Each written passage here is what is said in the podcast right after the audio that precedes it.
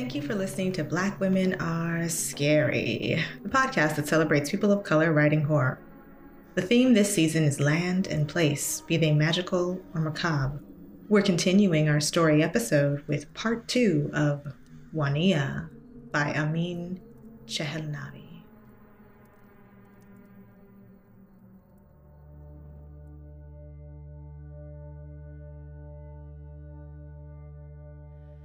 There was a long pause. What? Nikau's voice was suddenly loud and harsh, his previous mirth all but gone. Tara was aware, as were the others, of Nikau's weakness, of how his parents were seriously burned during an air dump and were hospitalized in New South Wales. He also had a patchy past as an ex cop and redeemed himself by joining the New Zealand Alliance a group he and his family joined to help restore what the government and climate had taken from Australia. You're not going to do that, Tara. You can't. She didn't respond but opened several seals on the console. Three buttons were labeled Extinguishing Protocol. I need two people on hoses. Hurry up. No, Tara. Yes. Kobar said. Shut up, Nikau. You little shit. He said. Come on. Show us how strong you really are, little superhero boy. They're going to have a punch up. Nikau, please trust me. Stay with the animals. Kobar, set the autopilot to go through the fire and then jump up to the hoses. Orto, you're going up there too. I gathered that. You can't fight me, bro. Kobar said. I saved your life, don't you remember? Six months ago, you would have been stranded out there. The dingo started barking, and the bandicoot squealed through Nikau's comms. And then, a sudden rush of loud static lasted several seconds. Attention. License number T3STRE. An authoritative voice said. We've monitored and recorded your activities. You have breached the resource clause using resources and equipment for animals instead of for Australians. This act harbors serious fines and jail time. You are to stop your vessel immediately. You want to get caught, Nikau? You want to go to jail? Tara had to convince him. Your parents will be up for it once they get better. We have to go through the fire now. They won't chase us through that. Tara was trying anything to sway his tumultuous emotions. It would always be a gamble going through the fire, and the authorities were a double edged sword. It was time to use both edges. We're the Wania, you assholes. Kobar said to the authorities. Come follow us into the fire if you're game. And then to Tara. Don't listen to those dickheads, Tara. We got this. Kobar, go to your station and plot your course. I'm going now. Nikau. After a long and hesitant pause, Tara heard the smallest and most reluctant from him. She had a good feeling that this wasn't over. Not by a long shot. Course locked in. Thanks, Kobar. Now get up to the hoses. The carrier pushed on towards the fire, an unstoppable force. You guys at the hoses yet? I'm at the hoses. said Kobar. Said Orto. The nitrogen and carbon dioxide reserves were still full, thankfully, and the state of the ship hadn't compromised such an important commodity. With grim historical remembrance, a name entered Tara's mind for those people who did this kind of work firefighters.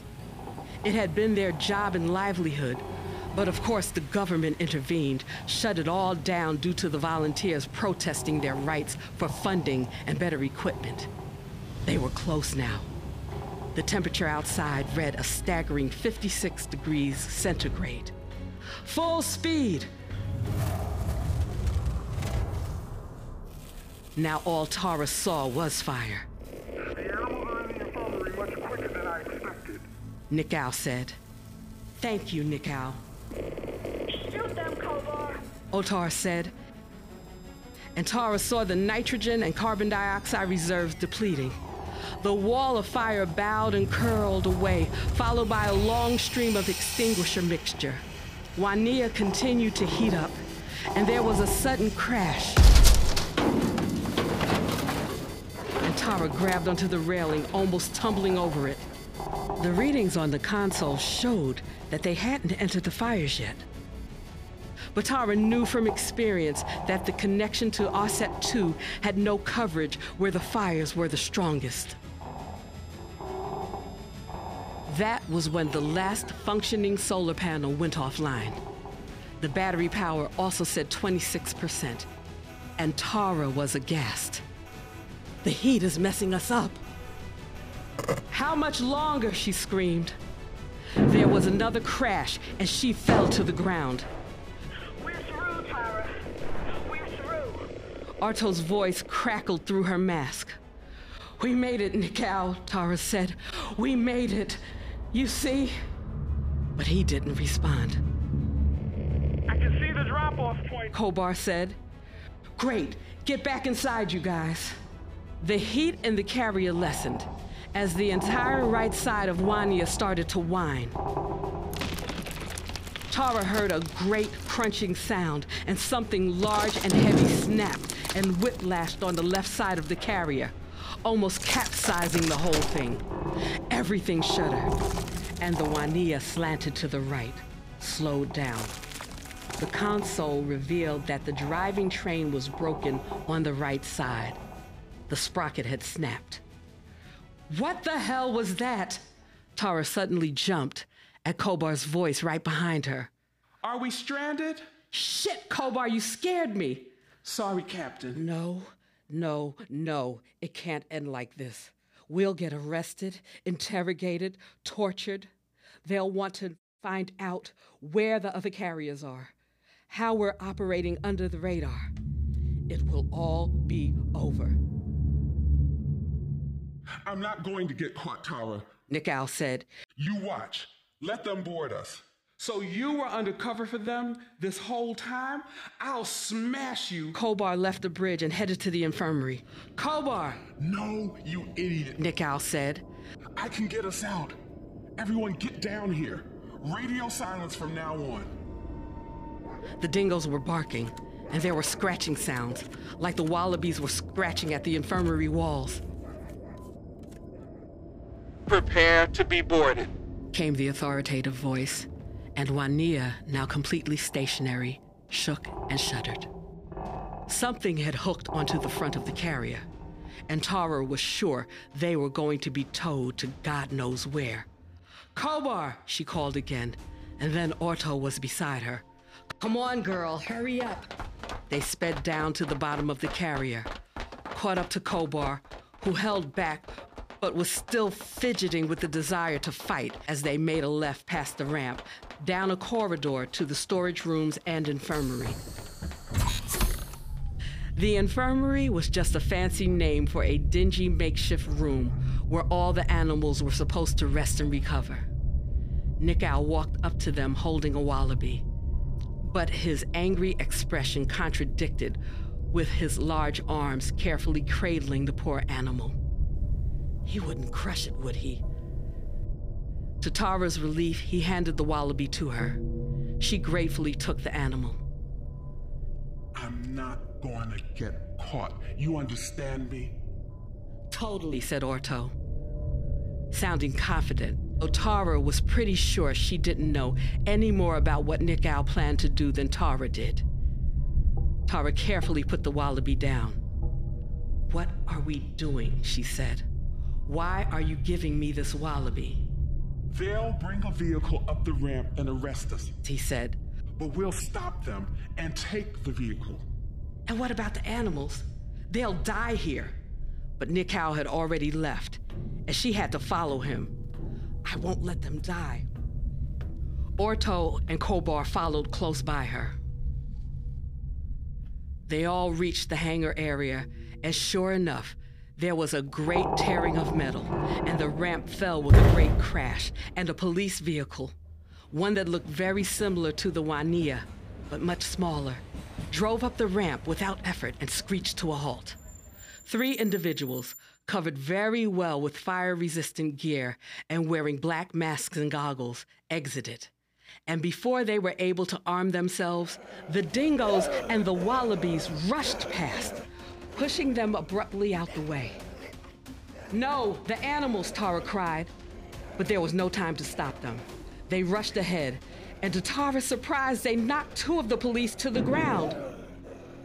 Oh my God, it's true. We do need to be saved by them, just like Orto said. Wow, look at them. A few shots rang out, but missed their targets. The third one pulled out a gun, and the female dingo went right for his throat, grazed it because of the armor, and struck his head instead. The policeman fell down, apparently concussed. It took Tara and the others some time to get the animals off them before the police were bound and gagged. I didn't expect that. Nikau said. Even with their injuries. Amazing. You got some competition now. Kobar said. They kicked their asses, Orto said, incredulous. The sedatives must have worn off. Or they could fight like that because they're not feeling any pain, Tara said. Woohoo! Kobar was ecstatic. Look at this, Tara said. The animals won't fit in this vehicle. Do you realize that? Yes, they will. Nikau said. Have a look inside. You think it's small, don't you? Tara made a tentative effort to enter the vehicle as all sorts of alarm bells went off in her mind. Oh, there may be enough room. Orto and Kobar with me. Nikau, keep watch. Quickly, guys, let's round up the animals. It hadn't taken long for the animals to be brought back together because of their injuries. Are they all accounted for? Orto made a quick count for seven animals and gave Tara a thumbs up. Where's the bilby? Orto pointed to one of the wallabies. Oh, I see. The bilby was on that wallaby's back all the time, just a mother and its child. Looks like Wania is dead, Kobar said, crestfallen all of a sudden. But this baby Wania will take care of us. After more than five minutes, and with careful planning and careful movements, Tara and the others had managed to enter the vehicle with the animals. Now she saw how weary and weak they really were after all that fighting. It crushed Tara, but she kept going through the motions and safely buckled the animals, being so careful, along with as much equipment as she could carry from the Wania to care for them. So, is this thing made for a team or something? Kobar was impressed. Yes. Teams of police drove around with them to kill people or catch them. Nikau said. Shit. Kobar said. That's intense. The police radios crackled with agitated and aggressive voices. Nikau, at the steering wheel, looked up to the ceiling and twisted something off. Then he yanked at it and severed a bunch of wires. He threw it out of the vehicle before closing the door. To stop us getting trapped, he said.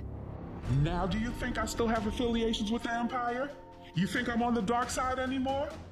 Tara had no idea what he was talking about, and neither had the others. I have issues, you know. We all have issues, Orto said. I've definitely got issues, Kobar said.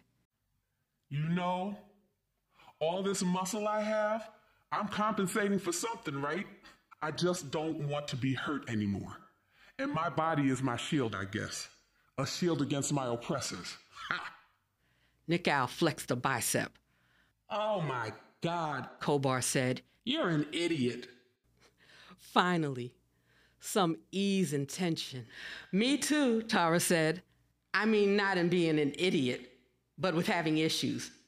And I'm driving. Before Nikau could protest, Tara started up the vehicle.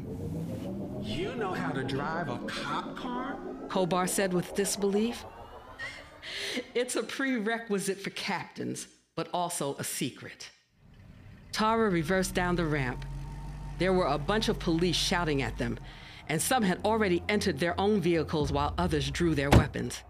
Tara sped off in the opposite direction, towards the drop off point. They're going to chase us, Kobar said. This is a great plan, Tara.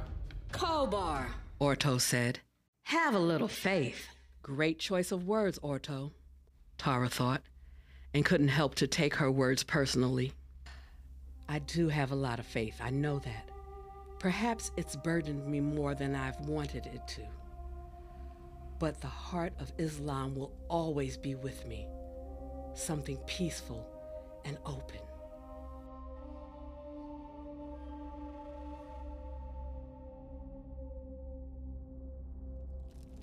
They won't chase us, Tara said as she drove back through the fire. It might not be as short a shortcut, but going parallel along the fire should get us there on time. I hope we get there on time. After several minutes, Tara veered off the blazing track onto the cracked earth and smoking landscape. Already she saw in the distance vehicles with big red crosses on them and large makeshift domes made for greenhouses, but now for animal preservation. Tara picked up the radio next to her and set the frequency for the preserve. Can anyone hear me? This is Captain Tara from the Wania. Our carrier has become stranded at the coordinates I'm sending you. Drive sprockets damaged. Police on our tail. We've sabotaged one of their vehicles. Uh, license number TSG 3FP. And we are heading towards you. Please don't shoot us. We have animals aboard. Seven animals in critical condition. Urgent medical attention required. License number confirmed, scan completed, said a woman in response to Tara's call. We're on our way, Wania crew.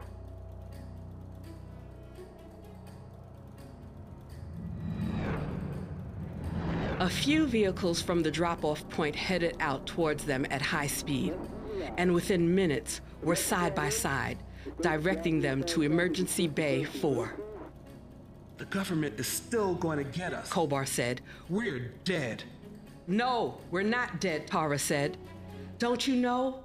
They have no authority here. It's out of their jurisdiction. If they break it, international law will kick in, and these stupid, towering cities will be cut off from foreign aid. When Kobar gasped at this, Tara continued, Yes, they still need aid. And even after all the restrictions they've put on us, I really hope they break international law. Seriously? Shit. Kobar laughed. I told you I wouldn't get caught. Nikau said. I told you. yes, yes, Orto said, and gave another hug to Tara as her driving skills wavered from the outpouring of affection. They passed into the jurisdiction of the camp and slowed to a stop. This place really is out of this world. Tara had never seen so many people in white riot gear with big red crosses on them, canopies of canvas painted with red crosses overhead, and medical stations set up under them, with so many veterinarians. Well, they look like veterinarians. Several wallabies stood by, waiting patiently, while several children prepared to feed them. A man and woman brushed the dingo down, removing ash and debris, and the dingo licked their faces in appreciation. Heavily fortified supply stores were close by, with several bilbies lying on benches, being fed and tended to. People ran around carrying equipment, and others held animals the same way Tara held the bandicoot, in what seemed so long ago. Grateful with what she saw, Tara helped the animals out, and there were people with masks and goggles urging them to the emergency shelter. Finally, some respite, she thought. One of the veterinarians led the alpha female into the pen with the other dingoes, who sniffed her and wagged their tails. They recognized her. Tara was immensely grateful that she had saved their leader. As she watched the dingoes leap and roll in happy reconciliation, she wondered if something of a reconciliation might be possible with her own human family. After all they'd been through, the animals understood what was really important to them each other. Maybe she could help her family understand why the animals mattered to her so much, why she struggled with the politics of her faith. Tara knew then there was still a chance for things to change for the better.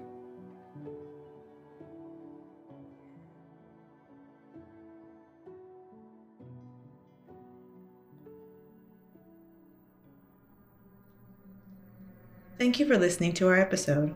Wania was written by Amin Chehelnavi, performed by Nancy Gilliam, sound designed by Gabe Castro, and produced by Dusky Projects.